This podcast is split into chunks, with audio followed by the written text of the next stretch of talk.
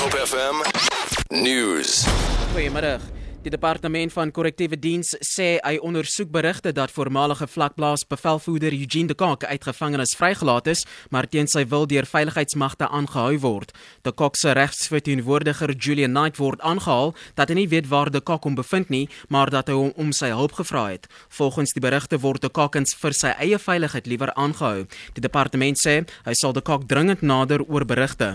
Die de Kok liewer is vroeër vanjaar op 'n rol vrygelaat nadat hy in 1960 1996 tot meer as 200 jaar gefonnis is.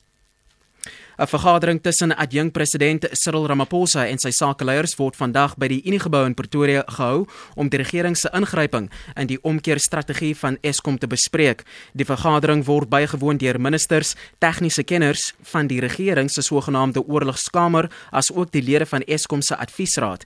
Die raad is deur Ramaphosa aangestel om die uitdagings wat Eskom het uit te lig. Dit het aan die lig gekom dat die Wêreldgesondheidsorganisasie versuim het om vir 2 maande lank 'n noodwaarskuwing oor Ebola gevaar in Wes-Afrika internasionaal uit te stuur. Die inligting is vervat in interne e-posse en dokumente wat die media-organisasie Associated Press bekom het. Die VGO erken dat hy traag gereageer het, maar gesê liewer daar is deels te wyte aan die kenmerke van die Ebola-uitbreking. Die dokumente toon aan dat amptenare van die VGO alreeds reeds vroeg oor die kritieke toestand ingelig is en hulle dringend om hulp versoek is. Senior amptenare het erg vroeg uh, optrede ontmoedig en gesê dit kan lande se ekonomie in gevaar stel. Die Ebola-epidemie was op die ergste nog gereken word, het reeds meer as 10000 lewens geëis.